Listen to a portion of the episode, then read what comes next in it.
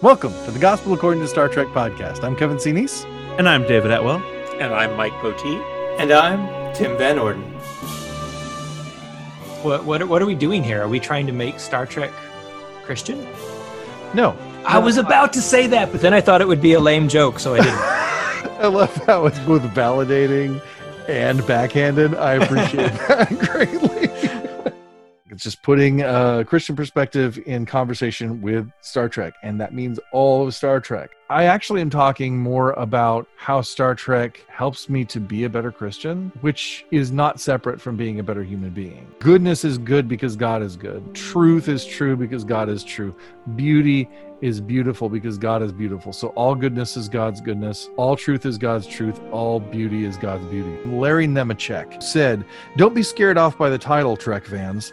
Whether Christian, pagan, atheist, or any other corner on the global higher power scale, you'll find plenty of new insights into the human adventure amid the dots Kevin C. Neece connects in the Gospel According to Star Trek, the original crew." That was a total, that wasn't even a humble brag. That was just a brag, people.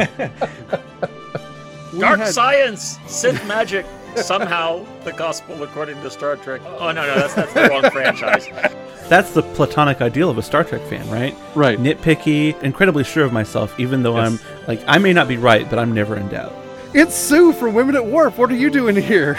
I thought I was invited. Oh, right. That's right. We sat down with Rod Roddenberry in Quark's bar. When you really look at the fan history of Star Trek, it has been driven by women. Author, activist, and historian Blair Imani. Now everybody thinks I'm cool. I have like Gen Z millennials thinking that I'm just the coolest thing ever. And I'm like, no, I'm a nerd. I'm an outcast. Give me back my identity. Let me see if I can put a put a name on it. Loving our neighbors. You know, there was a great guy. I think his name started with a J who talked about that with some interesting stuff.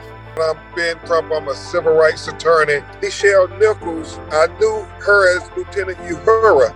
But what I did not know, but she was a civil rights icon. The production team, part of the production team from Woman in Motion, which if you were listening the last time Mike and I were on here together, we reviewed that film quite enthusiastically. Our job, our calling is to just be human and to just be loving and be accepting and be open and be, not be judgmental, not all the other cliche things that the church is often known for. The Gospel According to Star Trek podcast is a weekly show where we explore Star Trek new and old from a Christian worldview perspective.